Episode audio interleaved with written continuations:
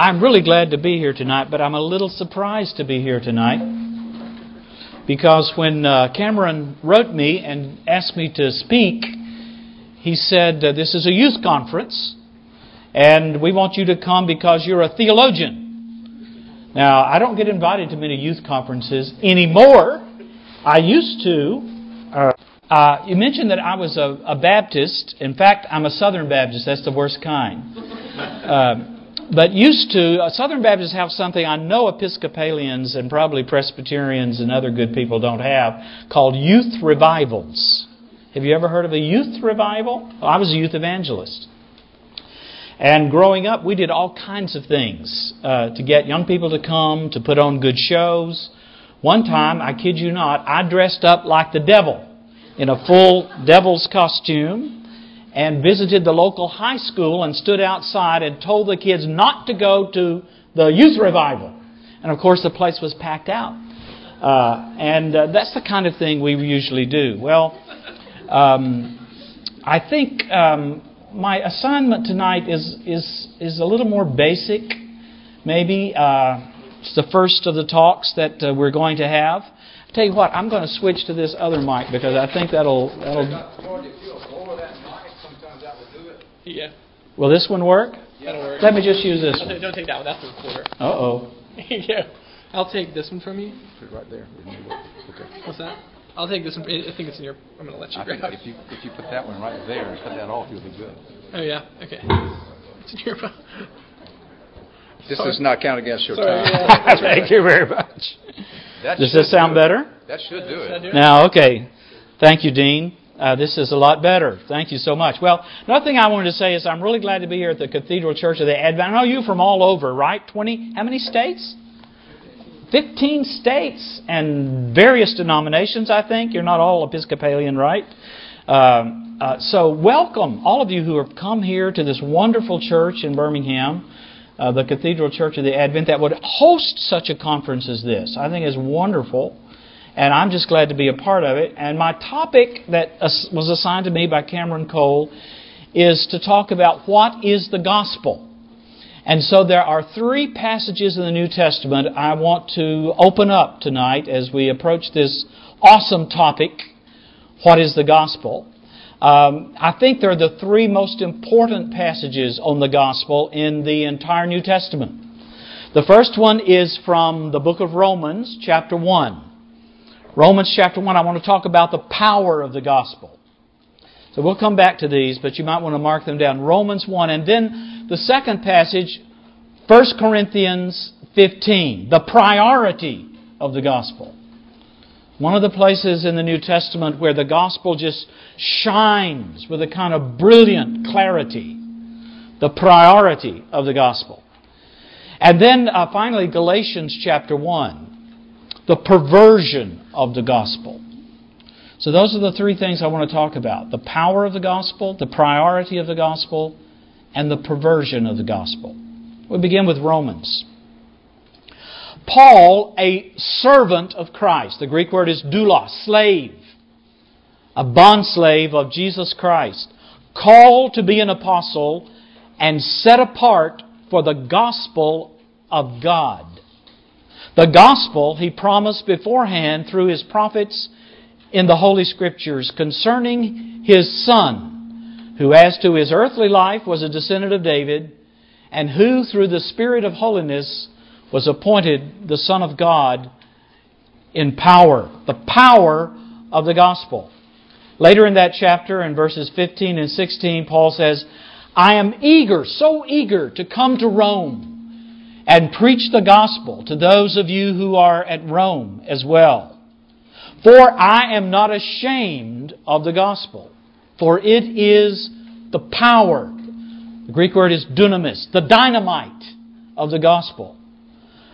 For salvation to everyone who believes, first to the Jew and also to the Gentile. Now, think with me about this expression in the very first verse, the gospel of God. Now, that can be taken in one of two ways. Yeah, I'm not doing too well. Yeah. So, let- let's go with this. Sure, Yeah. sounds good. I'll, I'll uh, You want to take one of these away? Yeah, I'll take that one away. And then, can you give me the packets in your pocket? Yeah. Thanks. I'm really sorry. That's okay. Now, this takes 10 seconds, but it's already working. Okay. So, the gospel of God, Romans chapter 1 and verse 1, the gospel of God, that can mean one of two things. It could mean the gospel that comes from God. I mean, it belongs to God, it's His gospel. And that's certainly a basic meaning that Paul has in mind here. Even though later on in his letters he can speak about my gospel. Because the gospel becomes a very personal thing. My gospel. But the leading line is the gospel of God. It's God's gospel. It comes from Him, it originates with Him, it belongs to Him. The gospel of God. God's gospel. But that also has another meaning. One that is more often overlooked, I think, in our interpretation of this passage. The gospel of God not only originates with God and belongs to God, it's His gospel, but the gospel of God also means it is the gospel which is about God.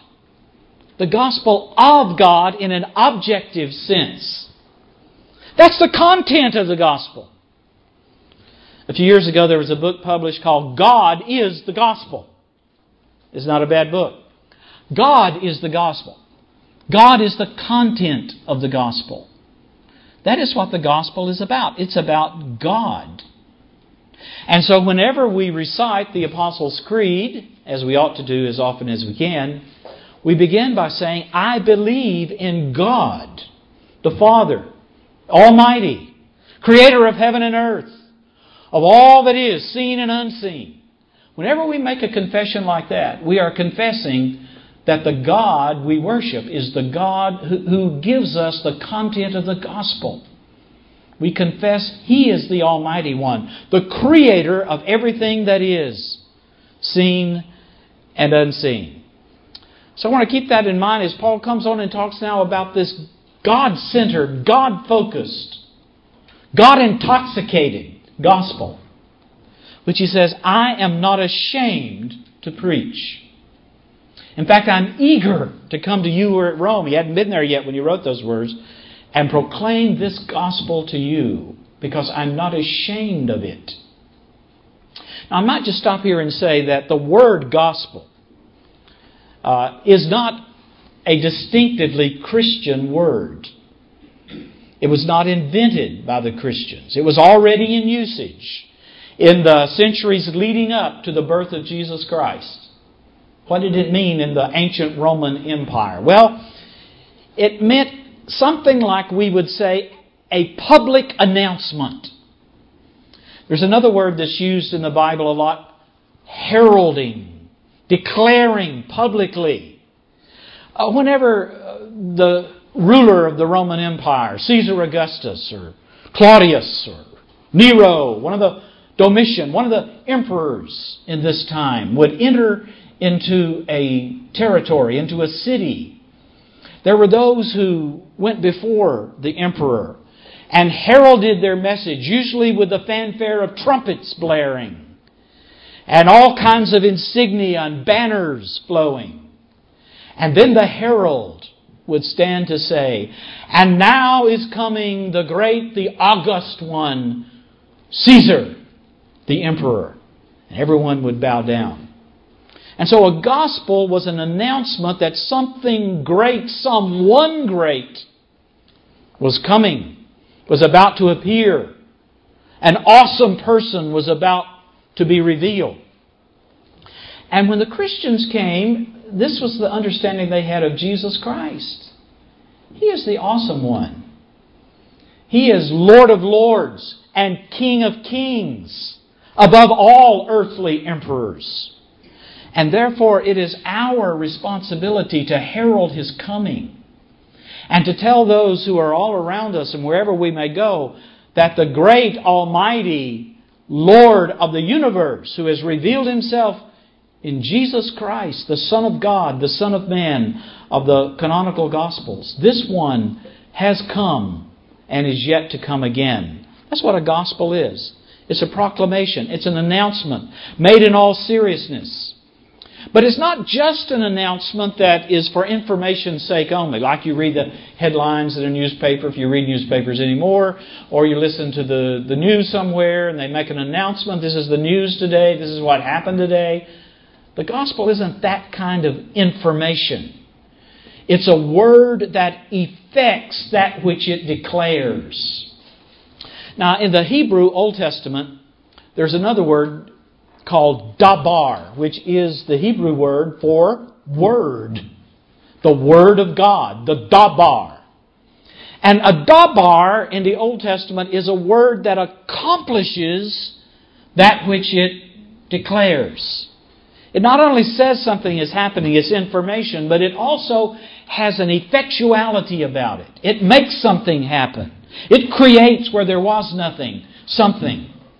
And that's what the gospel does as well. It's not just uh, information we give out about Jesus Christ or the Christian faith or the Bible or the church. No, it is a word from God for the world that has the power within its proclamation, within its telling, to actually bring about that which is declared. Now, this is why Paul can say, I'm not ashamed of the gospel. I don't have to be ashamed of the gospel. Why should I be ashamed of a message like this? Because it is the dynamite, the power of God, bringing salvation to everyone who believes. First to the Jew, but also to the Gentile. And then he goes on to describe exactly what he means by that salvation says, For in the gospel the righteousness of God is revealed from faith to faith, as it is written, the righteous will live by faith. Now you know, I'm sure you know, that this was the favorite Bible verse of Martin Luther, who was an Augustinian monk and who was weighted under the guilt of his own sin before God and tried all of these ways to get rid of them. Fasting and saying all kinds of prayers and flagellating himself until his back was a bloody pulp. All these things could never bring himself, by all of his good works and deeds and righteous acts, to make himself right with God. And he came across this verse. He had read this verse many times, and he always understood this expression in verse 17 the righteousness of God to mean the righteousness by which God punishes the unrighteous. Luther was terrified of such a God. And he pictured Christ as a judge sitting on a rainbow, consigning men and women, sheep and goats, to his right and his left, to heaven and hell. But now he said, when he read this verse, it came to him that the righteousness of God, Paul is talking about here in Romans 1:17, is the righteousness by which God, without compromising his holiness, declares the sinner to be righteous because of Christ. And what a difference that made in his life. He said, once I understood that, it was as though I had gone from darkest midnight into the brilliance of the noonday sun. He said, I felt as if I were born again. That's Luther the power of the gospel to break the shackles of guilt and the obsession with death that haunted him by day and by night, the private demons that hanged like vampires on the soul, as somebody said. Luther had those kind of private demons. We all do. But the gospel has the power to break those shackles and to put us in a situation of being right with God. And it does this by its own very power. Nothing that you bring to it. Now, it may sound a little strange to be saying it that way, but I think that's really true. You know what your job and my job is like?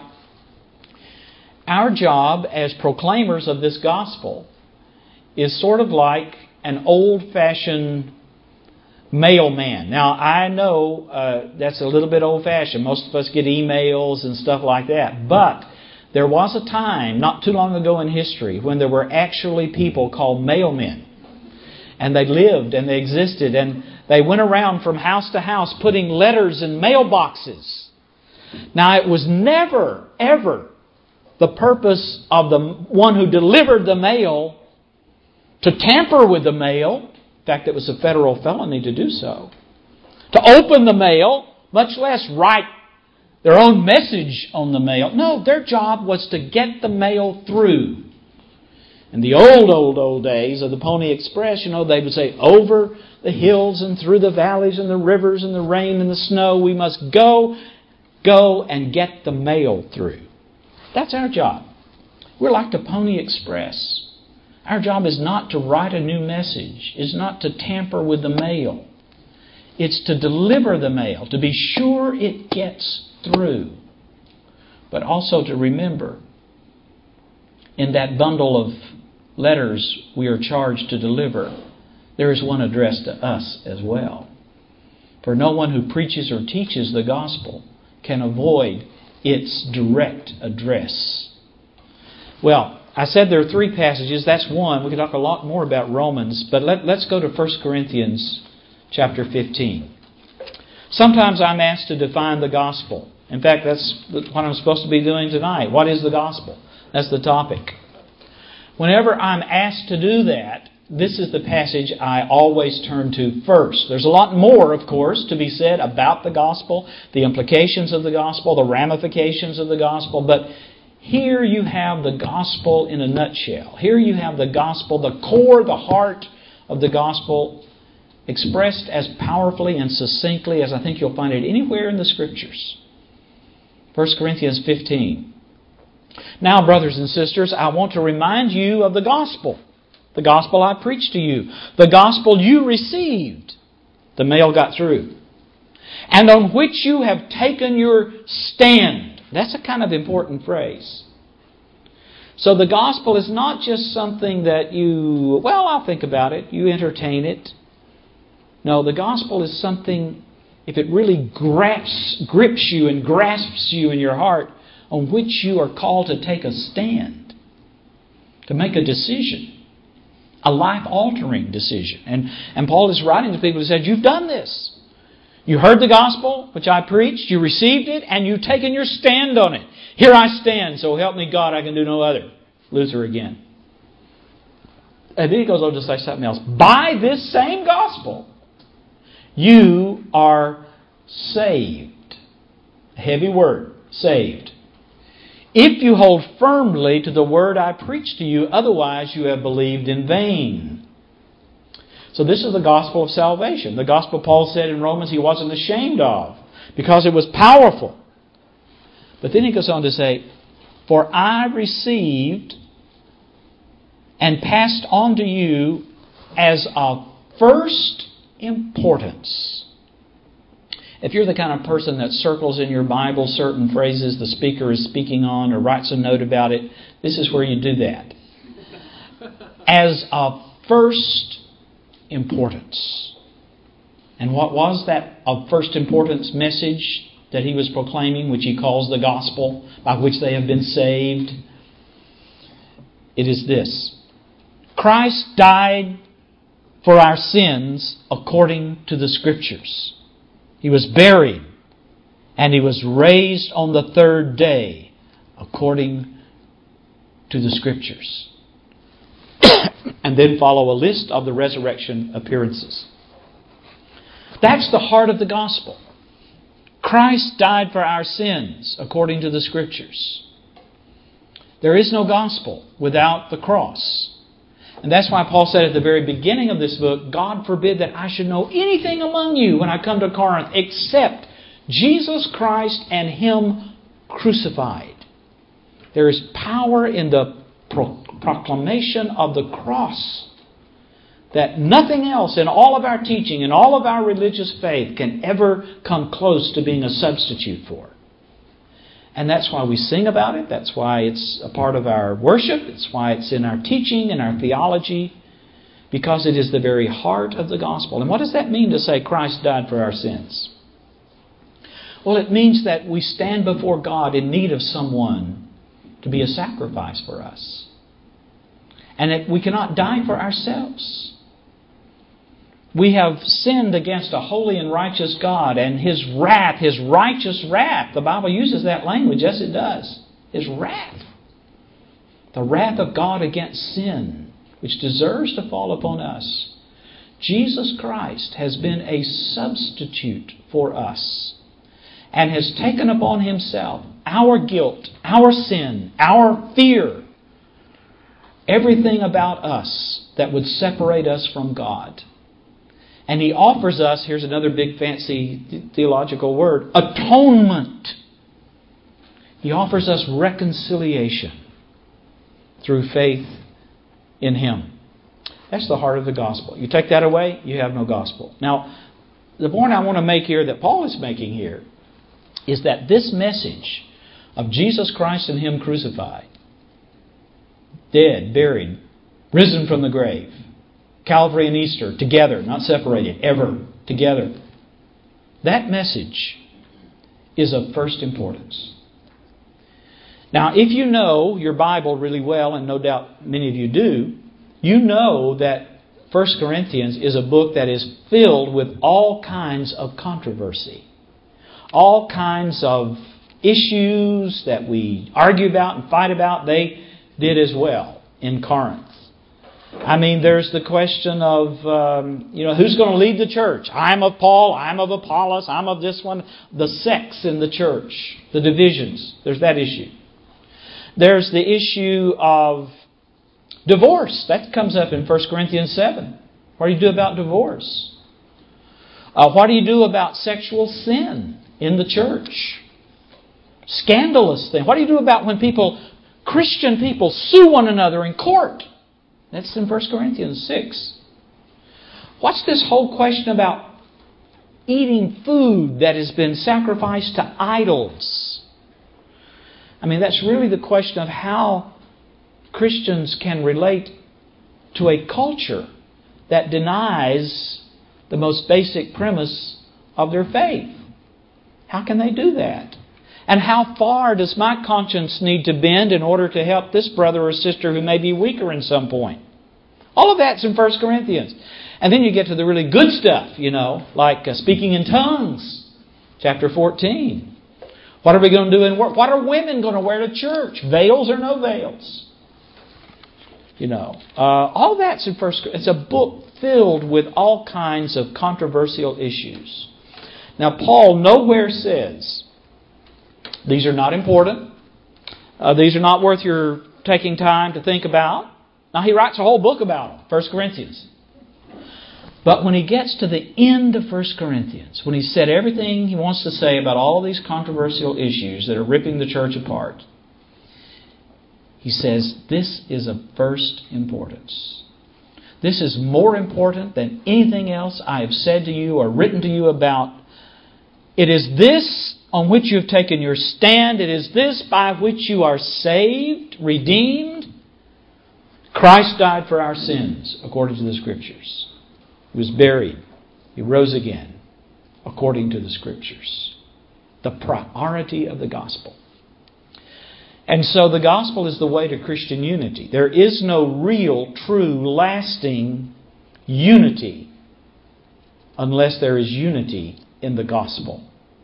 And that's the point Paul is making in 1 Corinthians 15. So I talked about the power of the gospel, Romans 1:16, the priority of the gospel, it's of first importance, and now lastly, the perversion of the gospel. This is Galatians. Galatians chapter 1 verse, um, well, let's start in verse 6.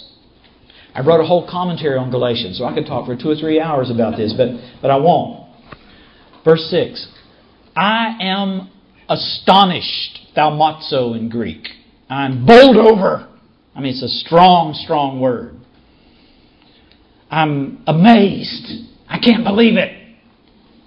That you are so quickly deserting the one who called you to live by the grace of Christ and are turning to a different gospel, which is really no other gospel. It's not a gospel at all, though some people are calling it, and some people are throwing the churches into great confusion over it and are trying to pervert the gospel of Christ. Now, St. Jerome in the early church once said that when he read the letters of Paul, he could hear thunder. You ever heard any thunder in Paul? There's a thunderstorm on every page of Galatians. It's a thunderstorm book. And it's different than any other book Paul wrote. And you, most of Paul's letters, you know, start like Philippians. Oh, I thank my God for you every time I remember you, and all this I love you stuff. But when you get to Galatians, there's not a single word of thanksgiving for these people. There's not a single word of love for these people expressed. None. He just blasts from the gate. Thunderstorms everywhere. I'm astonished you're deserting the gospel. You're turning to something that's really no real gospel at all. You're perverting the gospel. And then he goes on to say how they're doing it. Even if we or an angel from heaven should preach something to you that is other than the message of Jesus Christ that we have proclaimed, let him be under God's curse. Now, I'm reading from, I don't know what I'm reading from, the New International Version. Maybe you have a different translation. The, the King James Version says, let him be anathema. Anathema sit. Let him be accursed. Let him be condemned. That's another translation. All those are weak. They're, they're sissy translations. Much better translation here. Let him go straight to hell. That's what it literally means. Let him be accursed by God. Let him be lost forever.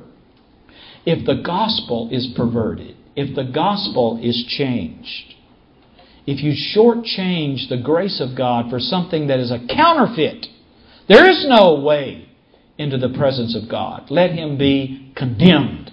Let him be anathema let him be under God's curse. Now, I don't have time to go into a lot of detail about what was happening in Galatians. You can read my book. But let me just make this point. The perversion of the gospel did not stop with the Galatians. It is something that continues down the course of Christian history into our own time, into our own lives today. We still have to struggle with this issue. In the early church, there were, in particular, three great heretics, three arch heretics. I know that's not a popular word anymore, but I'm going to use it anyway. It actually means, it's from the Greek word meaning to choose. A heretic is someone who chooses, not just somebody who happens to be wrong. We're all wrong about something sooner or later, but a heretic is one who deliberately, willingly chooses to go against the revealed teaching of God in the Scriptures. And there are three great heretics that you need to know about. Maybe you already know about them. If not, I'll give you a five minute lesson on each one of them. The first one was named Marcion. M A R C I O N. He was excommunicated from the Church of Rome in 144 AD. Marcion was a shipbuilder by trade, very wealthy. He came from the country that we know today as Turkey, Asia Minor, up to the Black Sea. Came all the way to Rome, charismatic teacher, attracted a big following. And Marcion had this one, one concern. He says, I love Jesus. He talked a lot about Jesus. He was big on Jesus. But he didn't care at all for the God of the Old Testament. And so he drew a sharp, radical distinction between the God of the Old Testament, the God of anger and wrath, you know, the God who was always getting upset, and the God and Father of Jesus Christ, whom he called the alien God. He said, big difference. Those are not the same God. And in order to prove this point, he took, he took the Bible the Christians were using and literally ripped out of it the entire Old Testament. We don't need that. That's the Jews' Bible. That's not the Bible for the Christians.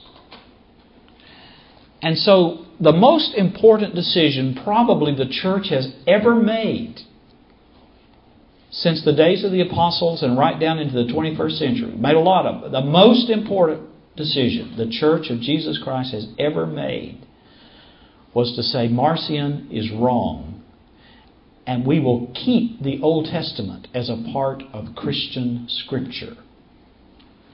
Now, why am I bringing out that old arcane controversy because the issue is still with us today. What Marcion did was to rip apart creation and redemption. But Jesus Christ holds them together. He is the one, Paul says in Colossians, in whom all things consist, in heaven and earth, under the earth. He's the Lord of the cosmos, the Lord of creation, as well as the Lord of redemption. And we must never sever those. That's Marcion. Now, the second heretic I want to introduce you to very quickly is Arius. He came a little bit later in the fourth century. And Arius had this idea that Jesus was great. He, he, was, he was above every other creature, but he was a creature. He was on the side of creation, not on the side of the Creator.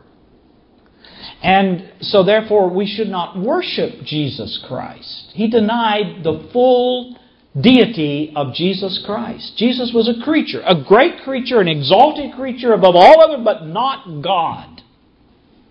He denied the divinity, the deity of Jesus Christ. And against him, a teacher named Athanasius rose up and declared that if Jesus Christ was not God, that he could not be our Redeemer. He could not save us. He could not rescue us from the plight of our sin. And so today, that same issue is around in the world and in the church. Is Jesus Christ the one and only divine, true Son of God, God of God, light of light, very God of very God, as the Nicene Creed says? Or is he a very great exemplar, a moral teacher, someone we should follow from a distance and learn from and appreciate, but not the Son of God? Uh, this is Thursday. Monday of this week, I was uh, back at Harvard Divinity School, where I spent seven years as a student. But this time I was invited back to speak to a group of theological educators on Monday, and we met in Emerson Chapel.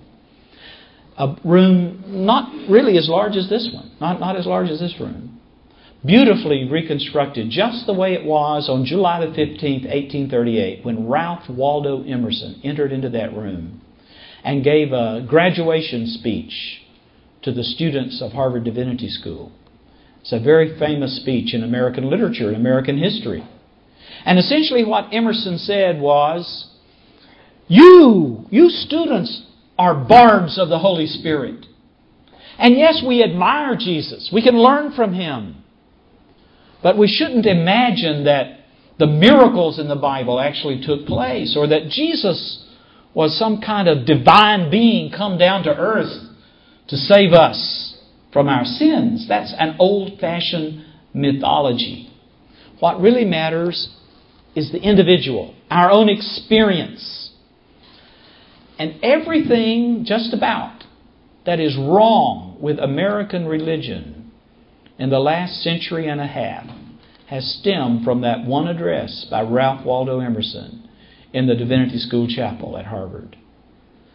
It's the me generation. It's our experience. It's what matters in our thinking rather than the reality of who Jesus Christ is and what He came to do that transforms us, that has power, the power of the gospel in it. Well, let me mention my last heretic before he gets out the door, and, and that's Pelagius. Pelagius. Pelag- now, the first two I mentioned, Marcion and um, Arius, are from the east. They're, they're from the eastern part of the Mediterranean world. Uh, Pelagius is from the west. In fact, he was from Ireland. His family name was Morgan. He had red hair. He was an Irishman.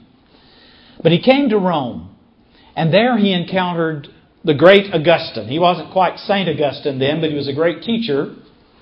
And they came to a terrific controversy over the meaning of grace. And essentially, what Pelagius said is there is no such thing as original sin. I'm okay, you're okay, everything's okay. We just need to work at it. We just need to do better. And we can do better. There's no reason we can't. And so, grace is not something that comes to us from outside of ourselves. We have to bow our heads and be humble before. No, grace is simply the package we get when we're born. It, it's, it's our own natural strengths to do, to think, to perform. And Pelagianism has woven its way into every form of religion from that day to this. And I would say it's particularly the religious heresy of American culture, Pelagianism. that we can make it on our own. That we don't really need God except as a kind of prompter, a, a kind of person to help us reach our own true selves. Um, some of you remember that play, maybe. It was, it was about Thomas à Becket. He was a henchman for King Henry II in England in the Middle Ages and did all kinds of dirty, dastardly things for the king. But um, there comes a moment in the play where Thomas à Becket comes out on the stage and he divests himself of all of his regalia, his religious garments, and the cross around his, and throws it all down and stands there in the spotlight. He cries out, Oh God, there must be more. There must be something more.